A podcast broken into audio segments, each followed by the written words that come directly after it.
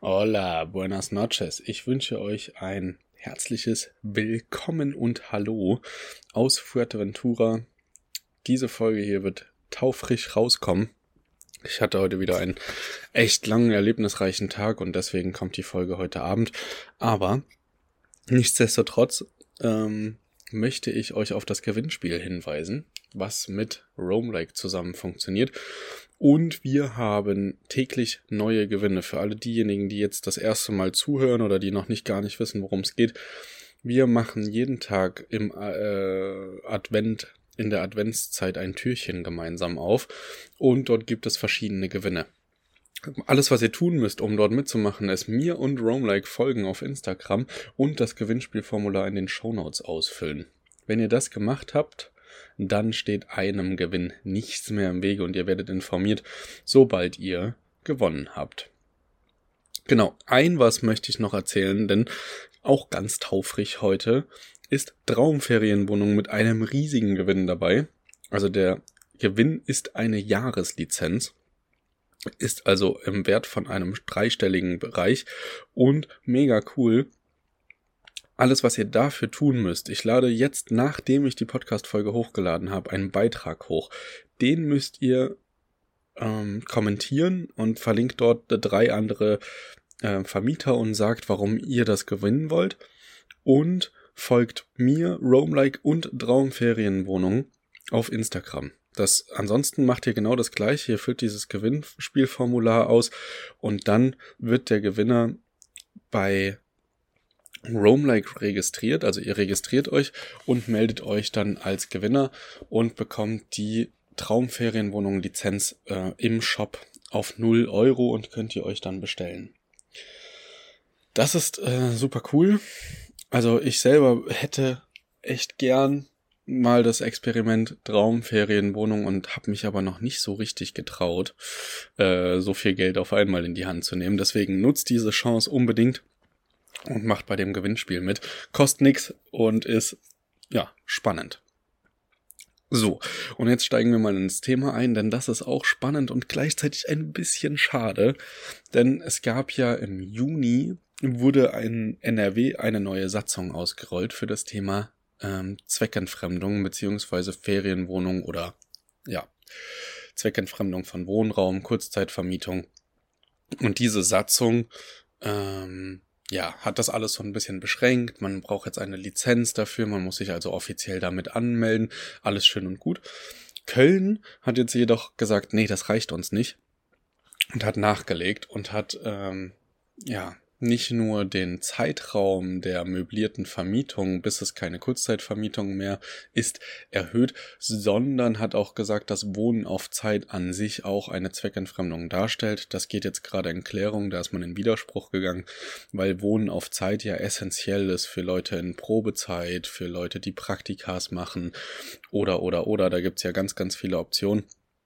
Und auch, ja, ne, Studenten oder StudentInnen aus dem Ausland brauchen ja auch eine Beherbergung und wenn die jedes Mal möblieren müssten, wäre das nicht so effektiv. Deswegen da geht man schon in den quasi Rechtsstreit. Wunderflats ist auch schon involviert und kämpft dagegen, dass diese Satzung so umgesetzt wird. Aktuell ist sie auch noch unzulässig, weil sie nicht auf dem auf der Gesetzgebung von NRW aufbaut, sondern ihr quasi widerspricht oder da noch ähm, stärker forcieren möchte, dass das nicht stattfinden kann.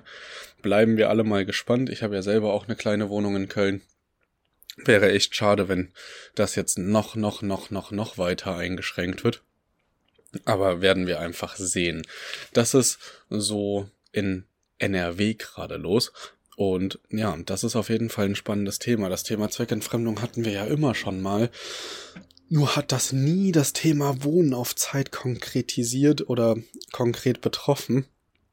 Und ich finde es eh super schwierig, wenn ihr euch in die Lage versetzt von Leuten, die wirklich nur Wohnen auf Zeit anbieten. Da gibt's ja einige Anbieter auch, die das machen. Also HC24 ist beispielsweise so eine Plattform, wo es alles darauf ausgelegt ist, dass nicht fünf Tage, sondern einen Monat gebucht wird. Wunderflats ist ja auch so eine Plattform, wo die Mindestvermietungsdauer ein Monat ist Und wenn man sich diese Plattformen anguckt, dann wird man feststellen, boah, es gibt ganz viele Wohnungen, die auch gar nicht irgendwie auf Airbnb oder Booking.com so gelistet sind, die man auch nicht für fünf Tage buchen kann. Und diese Wohnungen sind natürlich für die Zielgruppe perfekt, die nicht sofort umziehen wollen, die nur auf eine gewisse Zeit äh, unterwegs sind, die vielleicht auch einen Job in einer anderen Stadt haben. Es gibt zum Beispiel in meinem Netzwerk jemanden, der arbeitet für die EU und innerhalb dieses Jobs ist es äh, Pflicht, dass man regelmäßig umzieht und an anderen Standorten unterwegs ist. Diplomaten haben das auch, Bankierfamilien haben das auch ganz oft. Und so gibt es halt einige Jobs, die so ein bisschen pendeln müssen und immer ähm, ja ein bisschen längerfristig an einem Standort sind, aber nie so langfristig, dass es sich wirklich zum ja Vollmöblieren oder sowas lohnen würde, weil dann würden sie das ja alle alle sechs oder zwölf Monate machen und das ist ja dann mit Sicherheit nicht der Sinn der Sache. Und aus diesem Grund finde ich persönlich ein bisschen schade, dass das immer weiter reguliert und sanktioniert wird. Gebt mir gerne mal ein Feedback, was ihr davon haltet, ob ihr das auch sinnvoll erachtet, ob das äh, die Wohnungsnot in großen Städten oder Gemeinden ähm, ja beschränkt oder ob ihr sagt, nee, das bringt alles überhaupt gar nichts und äh, wir haben wir haben davon weder Vorteil, eher Nachteile, weil halt alles viel, viel schwieriger ist ich finde es immer schwierig. Aus der Perspektive eines Studenten oder so, klar kann man Airbnb oder Kurzzeitvermietung an sich, ähm, vor allem im Arbitragemodell, kritisieren. Auf der anderen Seite schafft das aber auch ganz viele Chancen an anderen Orten, wo halt nicht so eine krasse Ball, wo nicht so krasse Ballungszentren sind. Und selbst dort gibt es einfach Wohnungen. Ich habe das auch in Leipzig. In Leipzig will sich kaum noch jemand Einraumapartments leisten, weil die halt einfach prozentual viel teurer auf den Quadratmeter sind als eine Zweiraumwohnung oder sowas oder wenn man halt in eine WG zieht, eine Vierraumwohnung kosten würde. Ja, aus diesem Grund äh, gebt mir da gerne mal eure Meinung ab, sagt mir, wie ihr das findet und ja, was euch durch den Kopf geht, wenn ihr jetzt an Köln denkt und die Sanktionierungen der Stadt, da merkt man ja schon, dass das eine Stadt ist, die auch sehr, sehr dahinter ist.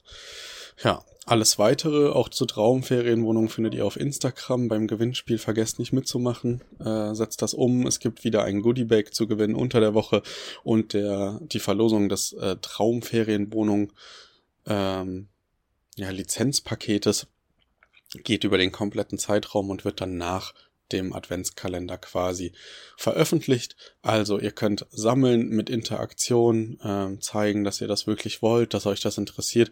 Teilt das auch gerne, teilt überhaupt das Gewinnspiel oder die Adventskalenderaktion. Es freut mich immer, wenn ich möglichst viele Vermieter und Vermieterinnen äh, erreiche, äh, da wir ja nur so äh, mit neuen Themen und neuem Gas auf dem Pedal nach vorne schauen können. Ich freue mich sehr auf 2022. Ich habe da einige ähm, kleine Überraschungen geplant und ich möchte das Ganze auch ein bisschen professionalisieren. Wenn ihr also jemanden kennt, der richtig gut Social Media macht oder so, lasst es mich gerne wissen. Ja, ansonsten wünsche ich euch ganz, ganz viel Erfolg beim Gewinnspiel. Vergesst nicht teilzunehmen, wie gesagt. Und wir hören uns dann ja schon wieder morgen. Ich freue mich sehr auf euch. Bis dahin. Ciao, ciao.